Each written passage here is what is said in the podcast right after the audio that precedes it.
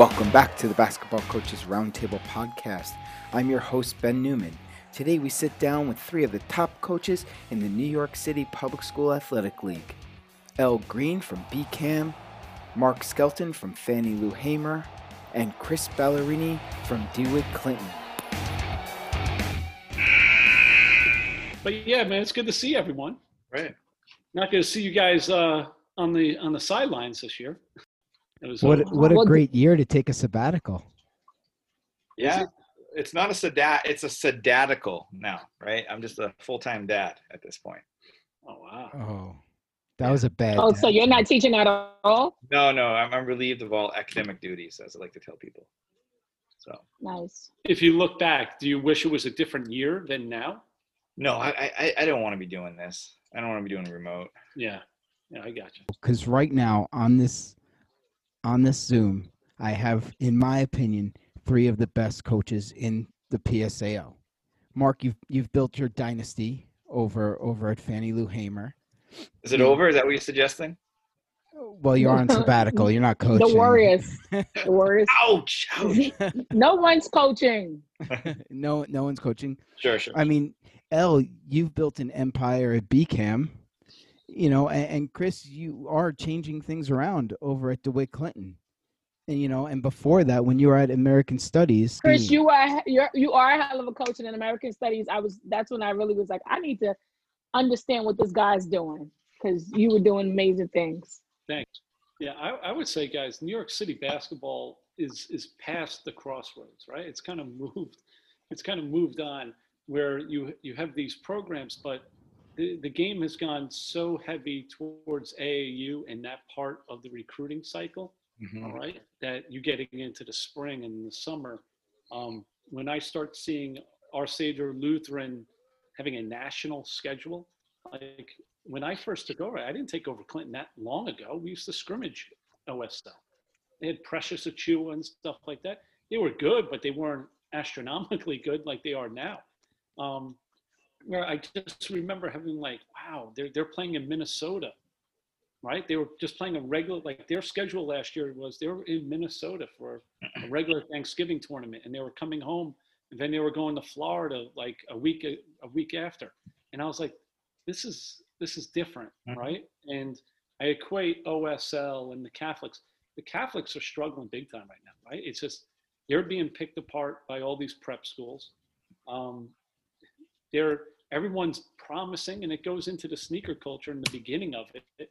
And now it's culminated into where we stand today right? And i think where we stand today is like coaches have to be really principled and are teaching student athletes just life lessons and and t- going back to the basics right? Um that, that's where i stand with my program. I don't know if you guys agree. It's just like hey this is where we are.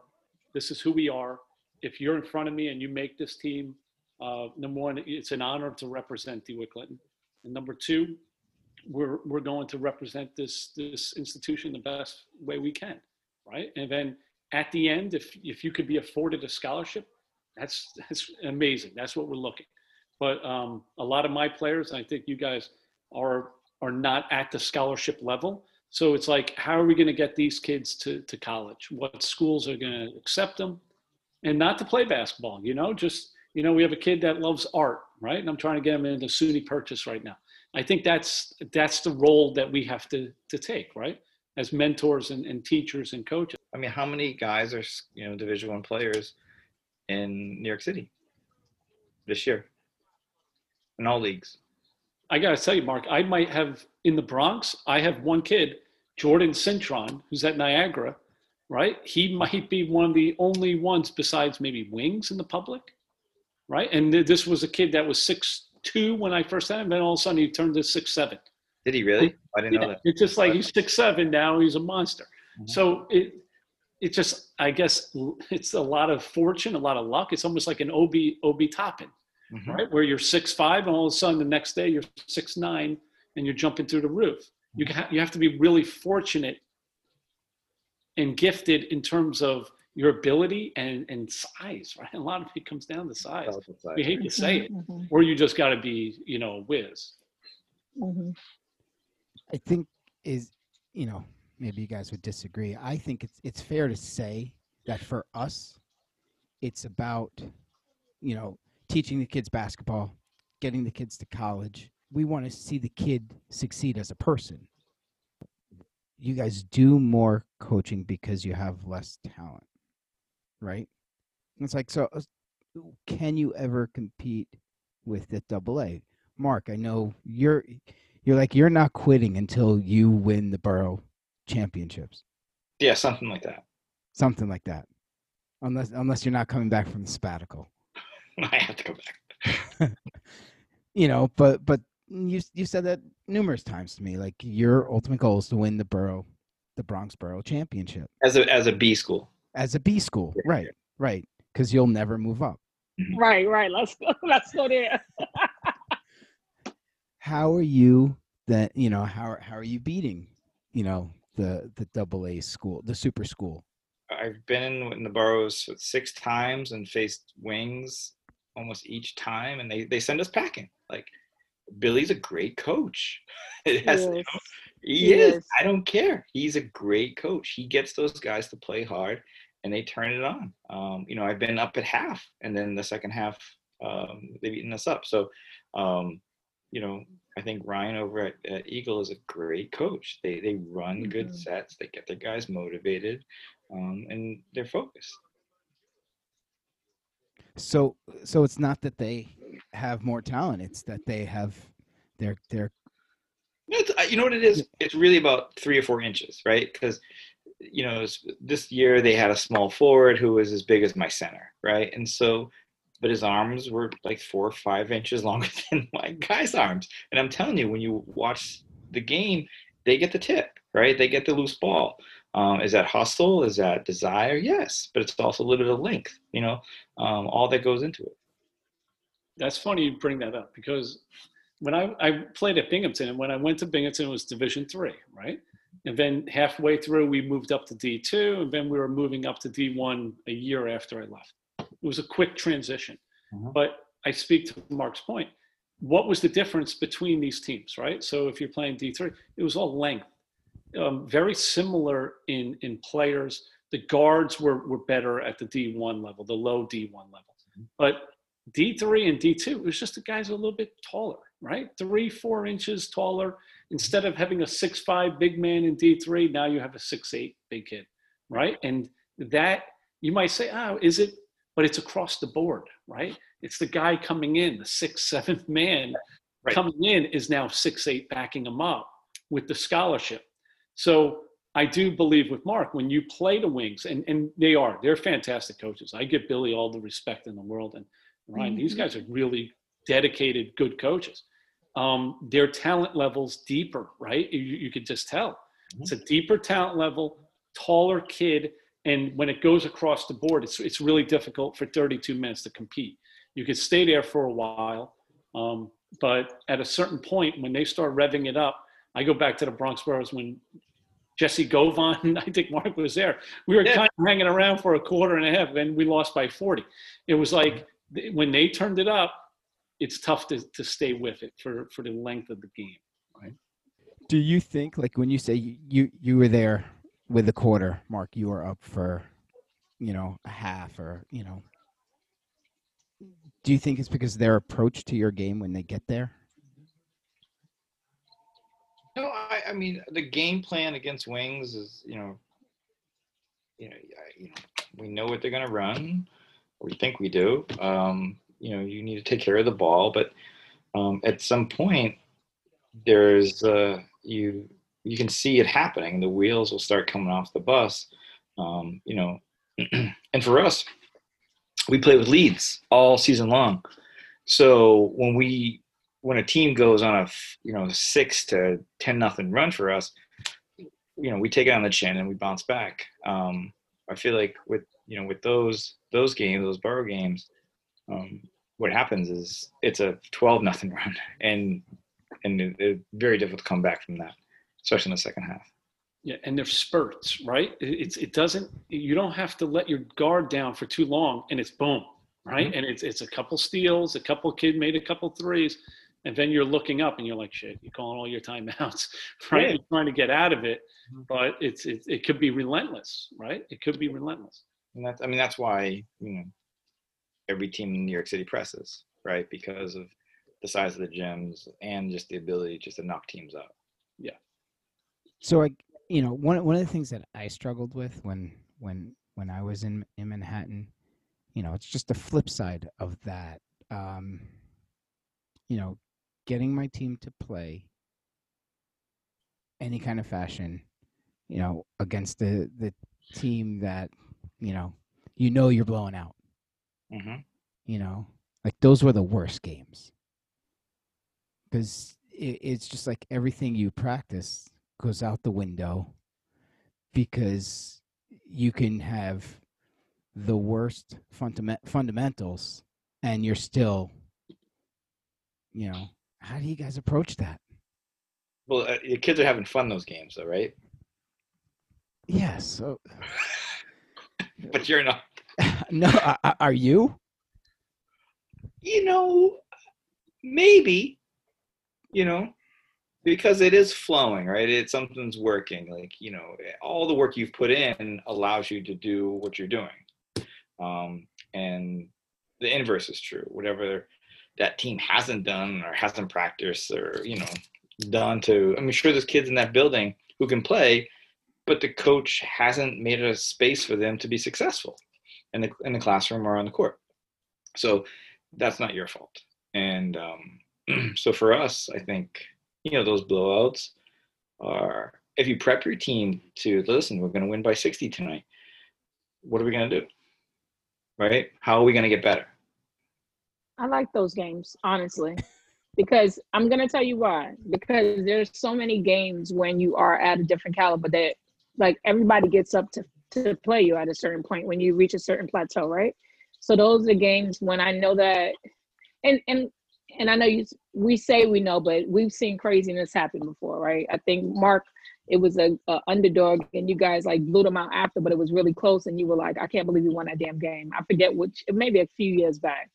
We'll talk. I, I'm trying to think about. That we won.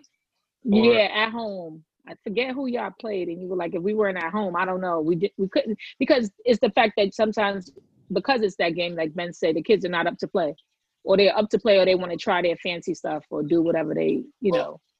uh, I don't want to cut you off, but you know, my first year coaching, I, I, I played against this team, um, and we're up by 20 at halftime, and I thought we were just going to cruise, and they came back, and the kid hit a half court shot to win it. was this in the playoffs Yeah, no, this is a regular season, and this is my first year coaching. So yeah, so um, and I learned a lesson from Chris, right? Because he got his job. Yeah, no, it's a great lesson. I love that game because for me, it, it, it listen, a 20 point lead is not safe at halftime. We're up by 20, and every basketball game I played in my whole life, watched, been a part of, a 20 point lead was safe. And here I am coaching in the middle of January, and you know we had won a couple of games. We were, you know, it was a brand new program. I had guys, you know, playing a certain way, and I loved it. And then the shoe fell off, and uh, and of course when you lose at home on a buzzer beater, you know, fingers are pointing, and what the hell happened? It's like, yeah, you don't take your foot off the gas in this in the city.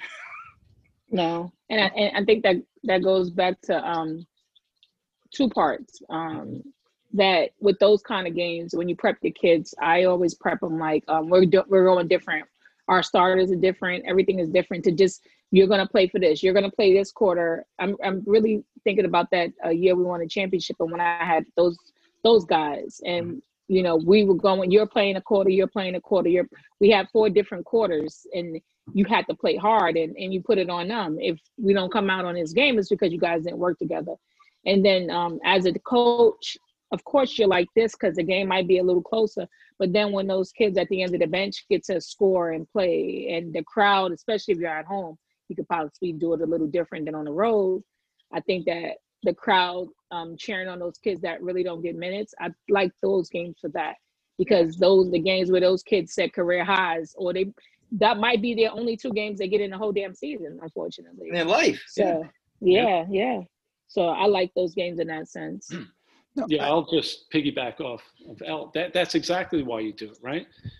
I enjoy those games for those guys at the end of the bench, and when the when the guys who should be taking care of business are not, Hmm. that's when I start getting on those dudes, right? Like they should be playing for those guys at the end of the bench. If you have an opportunity to knock a team out in the first quarter or, or second quarter, and I kind of know that we should be knocking them out, and they're not doing it, like I'll always bring up that argument. Like, hey, you shouldn't be doing this just for yourself. It's this kid at the end of the bench that deserves a chance to get in the game, right? And you're talking about life, right? And I love Clinton home games, right? There's nothing like a Clinton home game when things are getting excited. Like mm-hmm. those th- those kids are great. On the on the you know the kids in the crowd, they want to see the kids at the end of the bench. So sometimes I, I love getting on the case of the guys who are always in the game. Like take care of business, right? Take it a play at a time, but don't go out there thinking that you're going to be hot dogging through the whole game, man. Take care of business, do what you got to do, and then give an opportunity for these kids who go in there every day to practice or on time, working hard. They deserve that chance. so your approach to those games are the same though. You have your same five starters, Mhm. right? I'm with Mark, man. I don't take anything for granted, right? You were saying you're up 20. Like, I really don't take anything for granted. Um, these well, he games, said he was up 20 on you and you came back and went. yeah, I say I say that was you. I mean, you recall our playoff game. Mm. Um, you Yeah. know, I, I think I think I won by 20. And I said to you, I you know, at the end of the game, I was like, I'm sorry, I didn't realize the score, but I wasn't giving an inch because I knew it was you. You shouldn't have. Like that game, that's the last game I ever coached at American Studies. That game, you guys were up big at half. And I think we got it down to, I don't know, what was, what did we get it down to? I, I Five, you you got it down to uh, you know a few possessions. Yeah, we, we got it down to where in, it was a crazy type of atmosphere. That's the thing. The, city game is different, right? And it's very hard to explain that to people outside of it. I've even had, you know, teachers at Clinton, you know, like I have a, a young woman who played at Davidson and she's come to me. She goes, man, the game is so wild. Like, what is it? And I'm like, it's impossible to explain because she knows the game right she's she knows it inside and out she was a Div- division one player at davidson and i'm like yes but i don't know how to explain when you're in this tight facility and you got mostly i would say grown men right they're, they're young grown men playing this game and there's no space to be had the game is going to get frantic right like i don't know about i'm sure all of you guys have done it but you ever gone out and played up in Westchester County and you're on these big courts? Yeah. The game, No, I have. the energy does not, it, it doesn't match, right? I had uh, like one of my mentors was uh, a guy, uh, Kevin Downs, who was my assistant coach at Mahopac. He went up to Yorktown. He, he was a great coach. He was coached at Mahopac. And he, we brought him down. We played Yorktown. And he was just like this. The, the energy was so intense. And he was sitting across from me and he's like, wow, this is crazy, man. Like the energy, you could feel it. And I think, of course, that, you know, it goes right to the kids. The kids start playing and it's it's a part of your role is to somehow to get your your athletes to kind of calm down. Everything else could be madness, but you can't be in madness. You've got to really keep your composure, calm, and, and get through this because it is impossible to explain to anyone who's not been in it for a couple of years to explain what what we're dealing. You want to let's talk about keeping our composure on the sideline. With this Um, group, jeez. um, But you can't. I, I think Chris, Chris, you- you- that's it's that's the best explanation I heard because when I, you know, the a big gym energy disperses. Uh-huh. Nothing, you know, and it's not a physics lessons, right? But it is within a small gym. You know, the the kinetic energy it. it just gets mm-hmm. absorbed and it's and again it just bounces off and exactly when you think about how many times you see you know the nba would call them you know Shaqtin' a Fool but we have those moments like two three times a game where the ball just goes you know everywhere right we all have it i mean yeah sure we're successful we still average over 25 turnovers a game. Yeah. I've never had a team who could take care of the ball ever. Never. And and and the and the good thing is, is like, yeah, we may have 25 turnovers. The other team had 35. That's the story. Is it their fault that they have that many, or is it the gym that is the primary culprit of all these turnovers? Well, it's my fault, right? you know, what I say. It's our fault. yeah, if they make a mistake, I'm going to scream at them. But like, so, no, I don't know. I- I feel, I, I yeah, would we be different coaches? Uh, you know, several I think we'd be successful. north? Sorry. I don't think we would be as successful, quite honestly. Yeah, I, I wouldn't. I can. I, I admit that. I, I disagree. You're you're talking about in section Okay. one. Two, three. I, I mean, I, I was just in section one. Mm-hmm. I can tell you with hands Then down. you're a little calmer than than uh, Mark and I. You're a little calmer Well, now I am. Now I am. because you I- were up there. no, no, no. Uh, He's, he's got two kids. you do too. Chris has three. no, um, my before before we had kids, before I had kids, you know, my wife would come to the games, and she was uh, one one game. Tell, tell that story. Tell that story. you gotta tell it. Well, she came to one one game. You know the J.P. Kennedy Center where you have to walk across the court to get to the. You know, one thirty two. yeah. All of them, yep. and and so she she came to came to that game and she's sitting down and, and game game's close but she's sitting next to a dad and uh, you know not many people in the stands and dad's like oh who are you here you know to see? Like you know assuming like one of the kids was hers or you know sibling she's like oh you know ben's my husband. And like right at that moment i like threw the clipboard or something like that and she's like i just sank. And basically she we came home and she's like you embarrassed me. And she's like but but more more so she she was getting at like what good was it? Like what was the purpose you know? But you got to take that one to heart when your when, when your wife your spouse says you embarrass me like right after she says you know like i'm here to you know i'm here to support my husband and then here i am throwing a clipboard. Did you Uh, win? yes of course. Oh, of course. Yes of But, course. but I'll go into that point. Like it's the same thing. It's the energy in the gyms cause a lot of yes. like it, it, it, it again i like the word that mark used. It's kinetic right? You feel it mm-hmm. and somehow you have to be the most composed person out there but i'll i'll freely admit i'm not at times right? And and that is something that you really have to learn right? I, I remember early on i was too much obsessed with the referees i've really turned the corner on that i would say the last five years with the refs right the refs are going to be the refs um, now I'm trying to make another pivot now with the kids too, like just trying to be less um, critical during a game. I don't think it, it provides much. Um, I don't think it helps them, to be honest with you. So it's it's like you, but there's a fine line, right? Right? Where where are you? I've always said like my kind of approach. We rarely lose to a team that we should beat, right? Because it's it because I'm on edge and the kids will kind of be on edge. But when it gets to that next level, like we gotta we gotta show a little bit more composure against the up, upper level tier, right? And I think sometimes when I'm on edge, they're on edge, of course, and and that's when the upper tier teams will, will get you, right?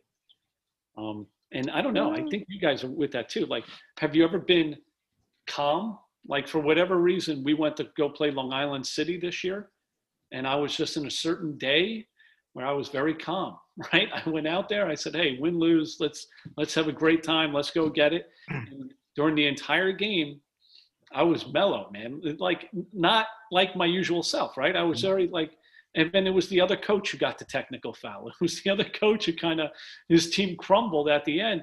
And I sat there and I said, "Man, if if I can somehow bottle this, I would love to, but I don't know if that's my personality. I really don't." Well, as I a- mean, I think Oh, Go ahead. Go ahead. Sorry.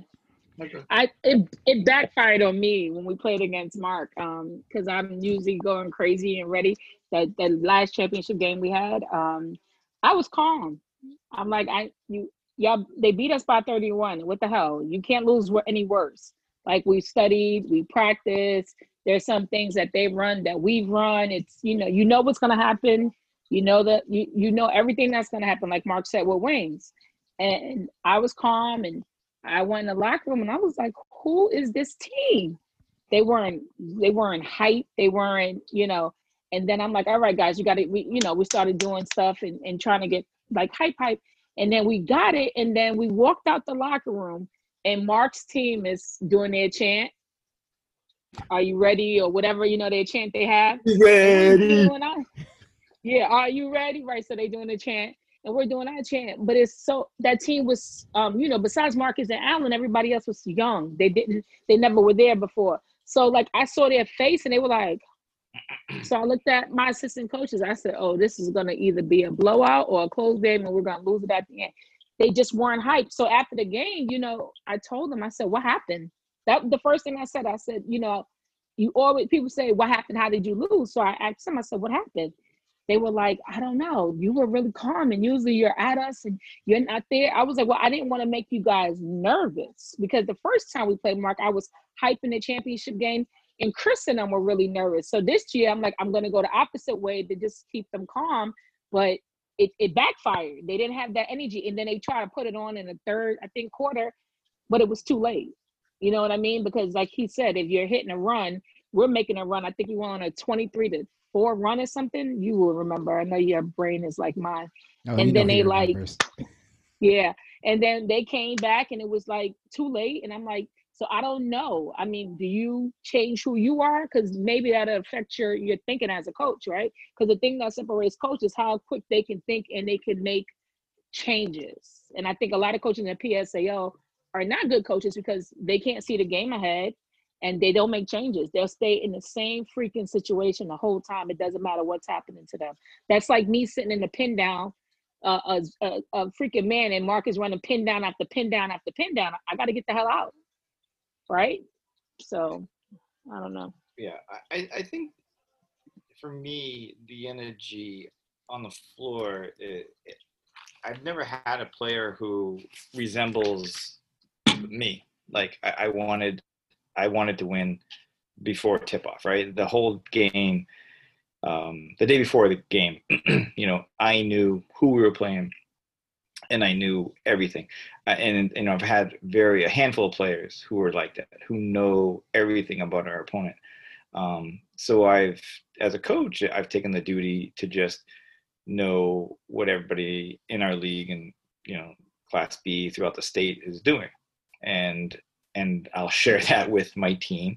Um, and so because there's so much work before each game, um, the expectations that they play like their feet are on fire um, is is I think it's a fair compromise and so I demand that they play hard. And and then when they don't, that's when you'll see me get upset. But it's also, you know, um, yeah. So I think the the expectations are very high, and when they're not met, um, you know, uh, I can't watch. I'll, I'll be honest with you guys. I can't watch warm ups, my team warm up because I watch their footwork and I'll just I'll I'll I'll lose my mind. So. I was like, I've been over this. I've taught this kid five times to pivot off, you know, this way, and he's not even stepping into the ball. Um, yeah, and so those little things just drive me crazy. But um, there, there are at certain moments during big games, you have to be sitting down and let the game happen. Um, but the to change things up before game, I think there are the times where he's like, yeah, um, I'm gonna be chill tonight, and um, like um, at some point this season, it was just a strange season for me. Um, I just benched the seniors. They didn't tell them. I just didn't, you know, because they were they were like a it was a non-communicative group. So I was like, well, if they're not going to talk, then I'm not talking, and I just didn't play them. And at some point in the fourth quarter, the three of them came out to me. He's like, uh, "Coach, are we to play tonight?" I was like, waiting for you guys to ask.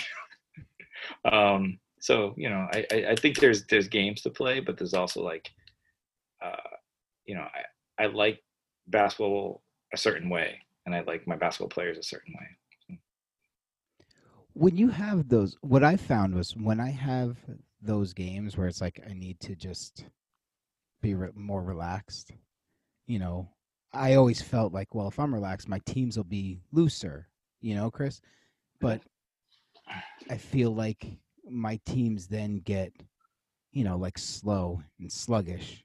So you have to have that, you know, for me, it's like I, I feel like, you know, and I've said this to the teams, like I can't be the one that's bringing, you know, the energy. If I'm the one that has the most energy, then there's a problem, Mhm. you know. No, because I go back like that Long Island City game. That was a playoff game. The kids were ready, right? You could feel that they were ready, right? I you're talking about joking about warm ups. Like I looked at the warm ups on that day. We were ready to roll, and I was calm, right?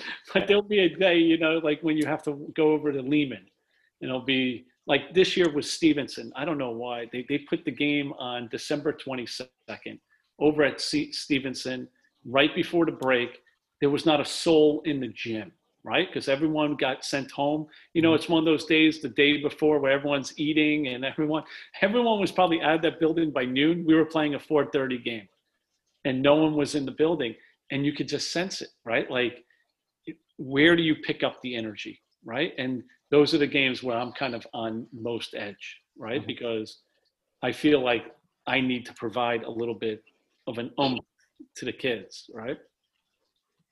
I want to go back to Mark. So, um, or all of you, not just Mark, but everyone, because he brought it up. Like, what is your, what are the players you want? Like, what is your team? Like, I have an idea of a, a team that I think that I can be very successful with, and sometimes we don't get those, and we have to, we have to try to create those players and put them in like a system, like the Spurs, right? Let's say the Spurs, they have a system, and we can't say they were successful last year, but what kind of players do you want in your program? Besides the basic characteristics of a good player, I mean, a good person and all of that other stuff. Like what kind of players would make your um your system roll for you? Well, you know, I love the kids who are receptive to feedback, right? Um, and that's rare for a teenager, right? Like, listen, like you want to get better, good. I, we can give you a few things to get better.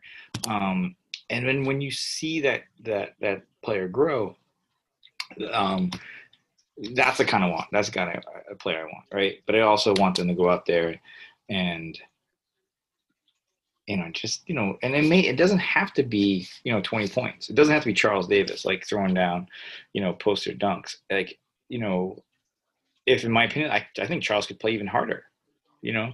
Um, but what I what I really want um, at the end of the day is like yeah, just if you're willing to get better, because I thought Ben was actually going to ask a lot of player development questions, because we don't know season I'm getting there. what do we do? Okay sorry. And and so what do we do with player development? And i think for me because it's not just during the season it's like what happens afterwards. Like well how how is this how is this guy going to get better? Um and i'm always kind of you know because the you know the world of trainers the world of videos the world of aau um being complacent maybe they think they have a good shot um you know, I, I feel like there's really no excuse. Um, you know, as a, I think as a kid, I remember like trying to shoot in the mirror to look at my form. I thought it was impossible because like I'm trying to look at the hoop, but if you practice your form in the mirror, you have an idea of how you shoot. There wasn't, you couldn't, there wasn't a whole lot of video. And now I feel like with the iPhones, you could just put your shot in slow motion and you know where the flaws are right away. Um, but it takes a certain type of teenager to say, listen, your elbow sticking out, you're holding the ball wrong, you're holding it too long. Um, you know, you can see where where things aren't going well for you. Um, but I very, very, very few teenagers say, "You're right, coach. I want to fix that," and they do. Um, and so that I think that's, you know, what ideal, you know, player would be. You're so hands off though. Like in the summer. Know, that's you, you like you Yeah. you get your kids and like they're done. Like like L, you have your kids in the program like they're playing summer tournaments. Chris, you too. Like you're you're at you're at team camp. You know, like Mark, after Fordham team camp in June, when's the next time you see those kids? In September. You know, oh, after June, after beginning of June, when's the next time you see your kids? June, June, July, August.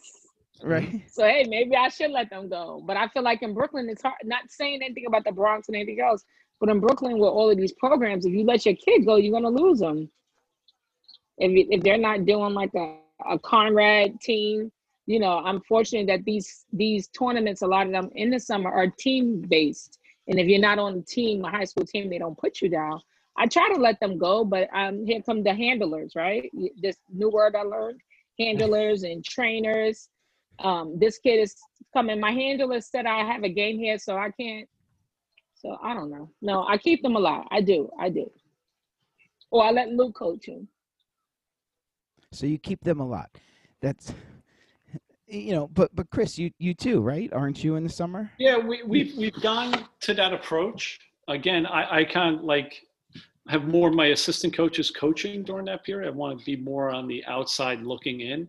Um, I find it funny, like um, I had a conversation with a coach the other day. It's like, what what are your kids doing? Right? Are they are they working? Are they participating? Are they playing? And I find like if right now with the caliber of, student athlete we have, if if I'm not doing something with them, we don't like it's different from Mel. They're there's they're not playing. They're not being picked up by anyone. They're they're getting cut by the whiz kids or they're getting not making this team. And it's kind of like a weird thing where like, wow, like and then the kids are hungry to play. Coach, what are we going to be? What are we going to be? So yeah, we, we put them in the New Rochelle uh, Summer League. I, I loved the New Rochelle Summer League. I really did. And for the kids in the Bronx, it was easy to get up. You know, you get on at Fordham Road, you take it up to New Rochelle, um, and then you can walk over to the to the park. I like it, right? And you're you're seeing, and the kids get a little bit of exposure. And again, I I want them to to see what else is out there, right? Like this is a high level basketball team you're playing against, right? Sometimes OSL might be in the league or Mount Vernon's in the league. This is who you're you're competing against, not just the the Bronx A, right? This is what's out here. This is the talent level out here. So I think I could have more honest conversations about college and plans because I think every one of us we we we got all NBA players right on our team, and sometimes you need those honest conversations. So I don't mind exposing the kids to those to those experiences. I in the two programs that that I've been in charge of, I've never been able to get kids wanting to play during the summer. It, it it's crazy, you know. So I, I've I've had summer league teams, and but it would be like I get six kids from the team, and then you know three of them bring their friend along that wants to play basketball. Yeah, I, I would not do it if that was it, right? Like that's the one thing that we're at a decent school. Like we, I used to say we used to have 5,000 kids. Now we're down to like 980 kids in Clinton. It's crazy how much it went down. Um, but you still, when you have a school close to a thousand, you still have a number of kids who want to play, right? So if you have, say, you're looking at 12 to 15 kids, um, I never had an issue. Like a kid might miss a week, but the way in which I do it is like I got 15 kids here. I'll put up the roster. Hey, these eight or nine kids are coming to today's game, right? And then you got to tell me immediately if you can't, right? And if you if you come back and miss that, if you say you say yeah you're going and then you don't come, I don't you don't come back for the rest of the summer, right? It's that's what we kind of have. So it's like, hey, you always have and I like to keep it eight or nine in a summer league, right? Because those things go by so fast. You're barely in the game, right? I'm not going to waste some kid to come up and take the four dollar train up, right, up from Fordham Road. And most of the time, they're just trying to dodge the conductor too when they're up on that train. They're trying to pay the Metro North. And I always sit there going, "Oh my God!" Right? And they come up, they they come up to New Rochelle and they play. But that's the thing. It's like they want to play. I've always had my kids like to play right? The kids over there, they love playing. They like coming in and, and competing. And I think that's what I'm a little bit worried about is we had a, a nice thing going there for a couple of years now. I'm worried now that we miss that group, right? And at Clinton, we did not have any sophomores on the on the team last year. So we only had juniors and seniors. So we lose now this this full thing out. Uh, the JV team was very good, right? And and I'm very happy to see this team coming up, but I don't know them like I knew my guys, right? So like, are they gonna buy in? They have to, right? They're gonna have to buy in.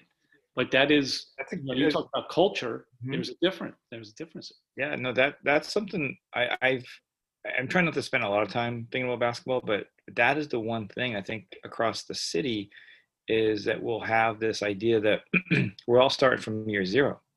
Because if whoever was a sophomore or a freshman, um, those are your main players. Mhm. A- and um, whatever that's why i think development was going to be an issue is like you know obviously kids are going to grow and get stronger or not um, but yeah i think the i think that next season will be will come across things that we didn't expect so these like unknown unknowns like we'll know certain things that will, will happen um, i think injury is going to be huge when we come back because kids haven't played a season you know, and for young kids not to have a season, um, I, I think will be, uh, you know, in, in terms of development, um, just muscular and skeletal. I think they'll. I, I'm I'm I'm anticipating a lot of injuries. Would you go? Say now there is a Fordham team camp, or there is a summer. Would you be more prone to to get them into that this year?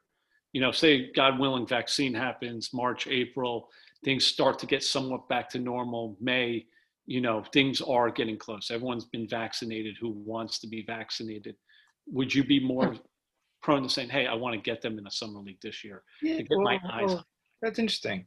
Um, I would say yes, the week at, at Fordham, but I think my summers are sacred. Um, in that sense, like I, I think, and I also I think they're they're they're good for the kids too. I, and I yes, they should be playing. I wish there was there was something they they could do. There's a there's a few things in the Bronx. There's not enough, right? Um, but yeah, I, I just can't. And I also think you know, usually by February, March, they're not listening to me anyways. And that's when I start in September. But if I start in July, then I'll lose them by December, um, if, if my math is right. So I, I think that's that's also key. Know, yeah this is going to be a strange walk up to this next year right is it's going to be no one's ever done it i like i've Mhm. told someone like dewitt clinton has played every year since 1897 right and this will be the first year that we don't have a, a basketball team or along those lines right? So that's crazy. Think about that for a second right? We, we've had a consecutive basketball teams for 123 years or whatever. And this is the first year that we will not have a team competing. Um, there will be uh, significant consequences, and we're going to have to kind of adjust, right? And we're used to that. I think being in the city, if we're not used to adjusting to things on the fly, then I don't know who is. We're Right. very good at that, right? In terms of facilities and crowds and everything, mm-hmm. right? We're we're used to it. And we're the best at that. Yeah, absolutely. we are. I, I don't think it's hands down.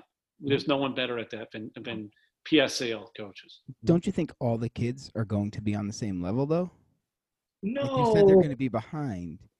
No, because But- there's still gyms open. There's still if you're that if you're a player that can get into a gym, there's still and there are pla- and there are places that are charging people to play. Mhm. So I don't think that I don't think everybody's going to be on the same level.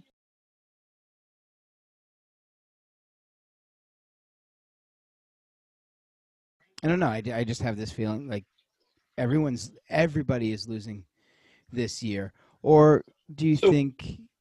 Mentally, what about mentally? What Yeah, about sharpening your IQ? I mean, I tell I tell the freshmen that your sophomore year is your up and down year, and that's how you learn to deal with the good and bad of a season. You know, soft. You always see a sophomore break out and have like a 15 point, 20 point game, and then not score for three, four games. And I always like feel like your sophomore year, you learn to balance your ego, and um, and now you're gonna have that in the junior year, which your junior years are they're more consistent. They they show up, they take care of their bodies, and they can deal with ups and downs. Um, but I feel like now without a sophomore season or a junior season for some kids, um, yeah, it's just gonna be it's gonna throw like you know my teaching and my my expectations a little bit different, but um, yeah, I mean, but the, the, how many kids played varsity basketball? Like that's the other thing. Like if you are just, I mean, how many teams had freshmen and sophomores? You know? Well, Chris has got a whole new team. Yeah, I, what I'm worried about, like what what keeps me up at night, Mark, and oh no, this one keeps me up at night mm-hmm. is who is in the building at Clinton. Of mm-hmm. course, no one's in the building. Who's a freshman right now yeah. that is going to get picked off, yeah. right? And I never even laid eyes on the kid, right? That that keeps me up. I could have a six four kid walk like taking classes online right now, mm-hmm. and I don't I don't know him right? And, and let me tell you, like I was being told from a couple of middle school coaches, coach, there's a lot of guys going to Clinton, and, and I didn't even know them. There's mm-hmm. guys coming to Clinton. I said, okay, good. We're, we're working hard here. Keep yeah. send, keep sending them. Mm-hmm. And I have no idea who they are, and I don't know, mm-hmm. and I don't know who's seeing them, right? And that's why this summer scares me, right? Like this summer, not when this summer. Hey, where are you? Well, I'm at Clinton, but you know, we didn't do anything. Yeah. And I'm not going to do anything, right? Because that's it's definitely I, I'm putting the the kids, you know, first, right? I'm I'm being safety first.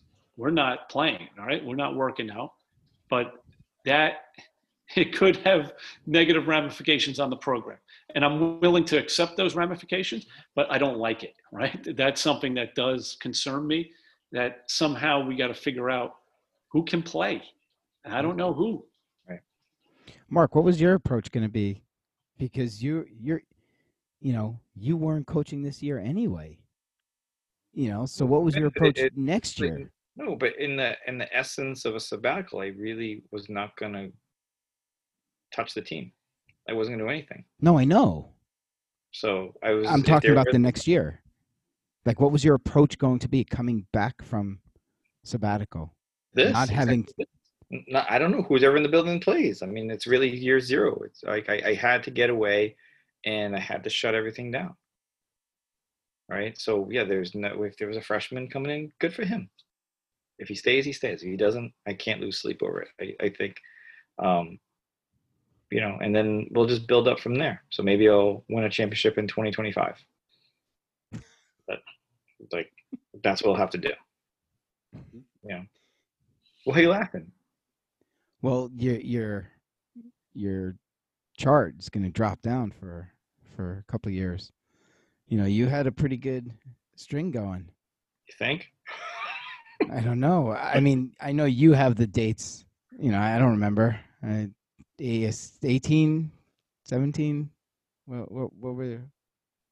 I was in the championship game in, in 13, 14, right? 16 was the final 14. 17 we won it 18 we won it 19 we lost. Okay. Uh you were in 12 13 too. You won 12 13 oh the 13 That's... season. Yeah yeah. 13 we won. But mm-hmm.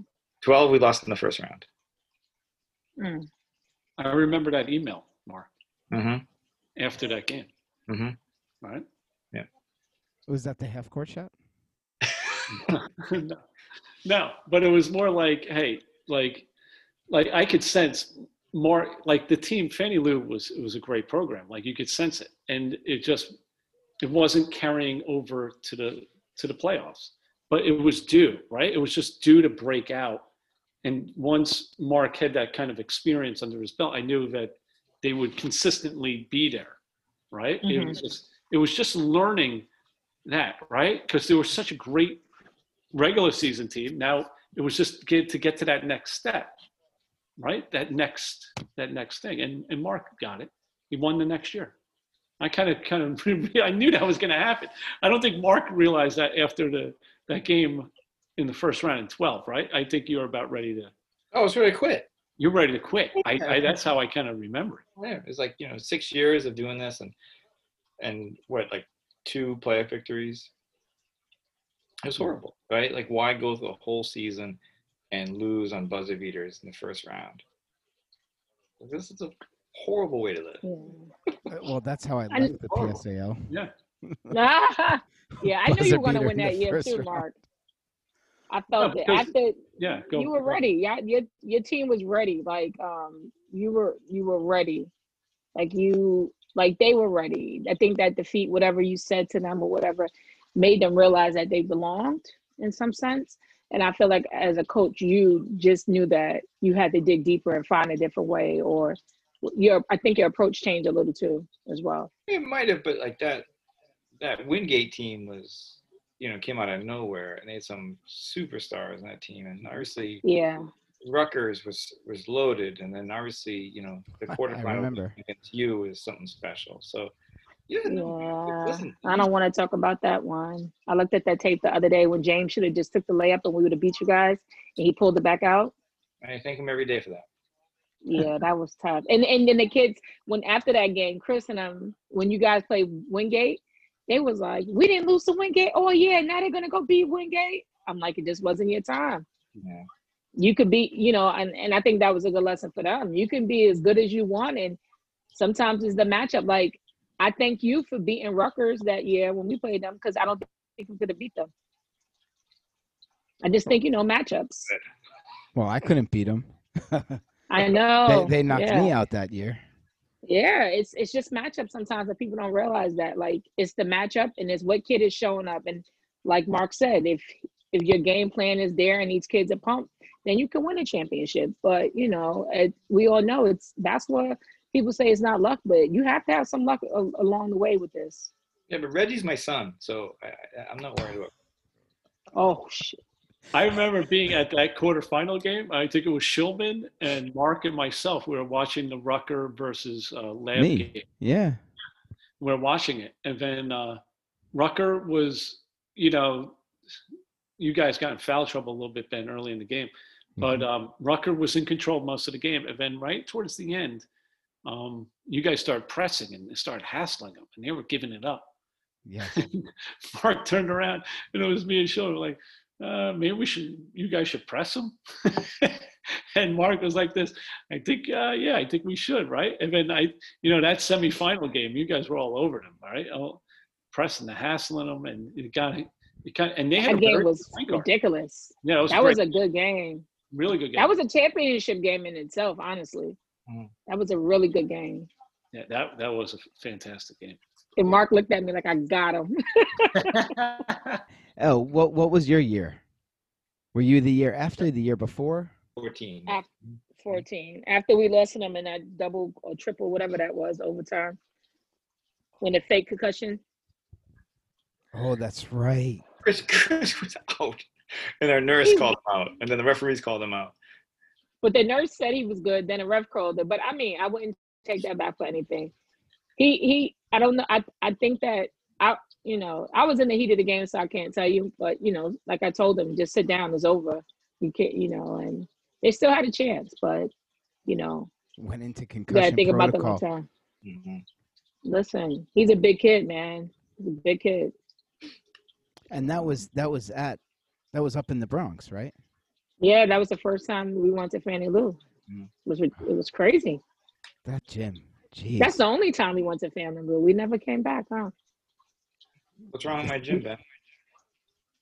you have this big air duct that goes through the you can't shoot the ball from the left wing. Right wing. well, depending on the half, you know. You you, you can't the That's home fir- court advantage. Yeah, oh, I mean I mean it's amazing. It, the every time there I tell the kids, you know, you're you're not shooting a 3 from this side. Like you can't. And It's no worse than Pace. Pace is the worst gym ever. uh, I don't, no, There's you- no sidelines. No, no, There's no. no You guys are all three-point. forgetting Morrisania is the worst gym Yes. in, in Bronx, uh, in, in, in, in the PSAL. Has. Morrisania doesn't have a backcourt line. You you get to go back to some other. I don't know. I don't even know how the refs determine. Oh. Have you ever played their summit? Oh. I've seen Summit. I, it's similar. Mm-hmm. yeah. Mm-hmm. No, no, no. I, I went to Richard Green, Okay. and the three point line meets the sideline at the That's pace. at the foul line extended. No, I don't know. When I played at Pace, they had some artificial, like artificial turf. It was like artificial flooring down that was purple. You couldn't see anything. Linoleum. Yes, yes. It was like a, a 1950s kitchen. Um, but but yeah, Richard Green, like the three point line meets the meets the sideline at the foul line extended, and half court goes back to the the other foul line. You got to get it over half court. We always Um, play Morrisania the last game of the season, and it's always like you know if they're decent sometimes or a quarterfinal final team a bunch of years ago, they can be dangerous. So Mm. I hate that That, game. that was the only gym where I've tri- I like absolutely changed my approach to basketball. Where that game is almost like you have to put a rugby line lineup out, and I used to do that with American Studies. Like I would put out a rugby lineup, and it would be like whoever's going to offensive rebound better tonight is going to win the game. Right? It's just Mhm. it was a strange thing. And again, it's to being a PSAL coach, it's adapting on the sideline. Like I don't think Tuckahoe would ever have to face those No. that gym. I don't think Irvington has that gym where that tiny little thing. No, we always say like pretend you're playing half court, and you, got to check the ball. Yes. Like don't go for a fast break because it doesn't exist. Like don't try to grab the ball for rebound and push it because there's no space. So we always just like you gotta check it, and so just dribble it up. Yep. So yeah. and the opposing coach could possibly yell at you a couple times during the game. That could also entice you to flip mm-hmm. out because it's the kinetic energy from the crowd. and then this Yeah. guy is yelling at you at that same moment that you're starting to now go ballistic. I had a couple moments at Morrisania where I was like, wow. I'm glad Ben, my wife, was not at that game. Probably. absolutely, it would I would embarrass him. I, I, I do I do want to uh I do want to bring up Chris. I don't I don't know if you were flipping out in, in our game, the American Studies lab game, but somehow the the fans got into it and Chris gets me a technical because a fan stepped on the court. Oh, it's good. Oh, whoa, whoa, whoa, whoa. Like, oh. you're, you're misrepresented. I'm not one, misrepresenting got- anything. you guys had to be up 20 something points at halftime, right? And so you 15. 15. Okay. So all of halftime was just me kind of trying to get our guys to kind of compete, right? Like this is the last time that the seniors will play. So it was an emotional halftime where we were trying to get motivated, like, hey, we got to get out here. We got to play. Um, we jumped out right off the bat, right? We, we started really competing. Everything Yes. was going crazy. Um, so we were on some crazy run. And then your guy, you had a great team that year. Some, some, I think the kid that went to Hunter, he hits a three point shot, right? Mhm. Your fans ran out to the half court. I'm talking about the circle, right? They ran out to the circle and were going crazy, right? They were that hyped up. But as I saw them running out as far as they did, I kind of met them out there, right? Because I was like this. I wanted to bring as much attention to look at this. You can't be at the half court circle. So they had two fans and a coach, the opposing coach, out in the middle of the circle. And I was like this. And then they said, What what are we going to do? And I said, they said, number one, then Ben said, you have to give a technical to the coach as well. And I said, no, no, you cannot because I'm protecting my players. I have no idea who these two kids are who are on this court with these players playing. And then we talked them into getting a technical for the fans jumping on, on the court. You do recall that your fans came down with those like uh the FIFA World Cup horns. yeah. Those really good American studies kids. They knew what to do. Right? Fans You know, I- on the court, right? That's a problem. I Mark and I had a But game. was this any is right? this any different than, you know, an intense game in the Bronx? Yeah, all yeah. It was how far they went, Mm. right? If you step three feet on the court, I'm cool with it. Watch the tape. Those kids came all the way out, or in like I don't even know if they ran across the full court. You can't do that during a game, right? It Um, starts brawls. It starts brawls. Yeah. B Camp Mega. Right? Look at that Oh. brawl we had. yeah. That's what happened. I, Like I, if it was just Yeah, I have Go nightmares with like Mark. Mark was going to win the game. I think we got we hit a three to, to make it to a one point game at Clinton. It was Fannie Lou versus Clinton. We and then the kids were going crazy, right? And they went on the court a few feet. The ref teched us up. I'm not I'm not against that, right? I really am. It, like that happened to my team. That's us. That that is a I was furious at the security. I had how many security at that game, and no one, no one doing their job, right? No one there. Um, that is a part of it. Like I, I kind of always, even now at Clinton, I like in big games, I'll walk across and be like, "Hey, I'll talk to the fans before the mm-hmm. game," and, and it's different, right? Because I'm I'm a teacher at Clinton, but we got three different schools in the building, right? So I'm talking to kids, some uh, kids I don't know who they are, right? They're at Worldview, they're from Bronx Collaborative. Hey, do not come on this court, right? You you have no you have no right to come on this court. So I feel like if if they do, yeah, if they do that and we get attacked, that's on me. That's on me. That's on the program. That's on the building staff. We got to keep the, the the court safe. And at Clinton, you got to do that, right? That, that's part of the job description. Mhm. I think it's the assistant coaches too. I know, like when we had that brawl with B Cam, it me at uh, Mega. Um, I think it was poor planning on a PSAL.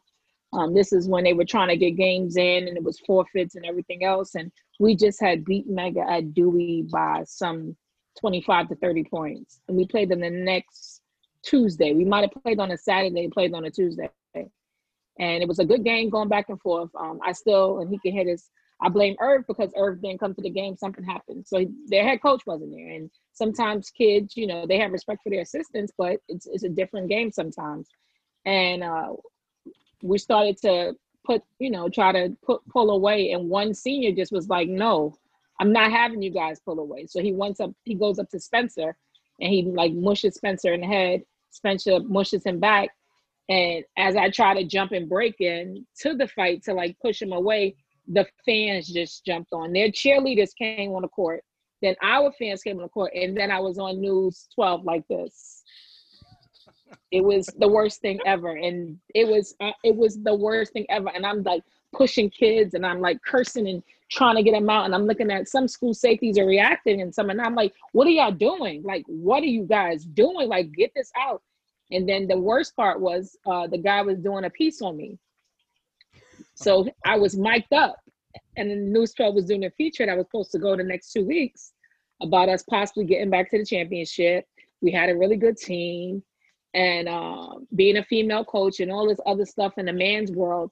So the whole time this is happening, I'm mic'd up. So I'm like, I threw the the the, the mic out my pocket. I'm like, he's like, I'm like, stop filming. But of course, you know, he's going, and it was like, you think this is something? Look what happened in Bed-Stuy today. I'm like, oh my god, it was it was the most embarrassing moment. It like I tore those kids up when we got back in that locker room. I was so embarrassed because it was like, I get it, but sometimes you have to walk away, and they just didn't, and it was embarrassing. That was a tough year for you. Yeah, because I felt like we had a lot, and I think it goes back to Mark. Like PSAL, they call and they're like, they didn't say anything. You know why they said something? Because we were supposed to play uh Maspeth the next day. And Bits called me and she's like, Ella, are we still playing? And I'm like, I don't know. Why not? It was like, yeah, PSAL told us. I said, they didn't even call me yet. Like, I hadn't spoken to anybody about the situation. And then, like, an hour before the game, I think Danny or someone calls me and they're like, you guys are, you know, right now, you, until we watch anything, you can't play in anything and your season might be over. Guys, thanks so much for, for being on. All right. Appreciate Good it. night. Yeah, guys, enjoy the evening. Yeah, happy Thanksgiving. Thank you for listening to the Basketball Coaches Roundtable podcast. Make sure to follow us on Twitter at BCR Podcast 11.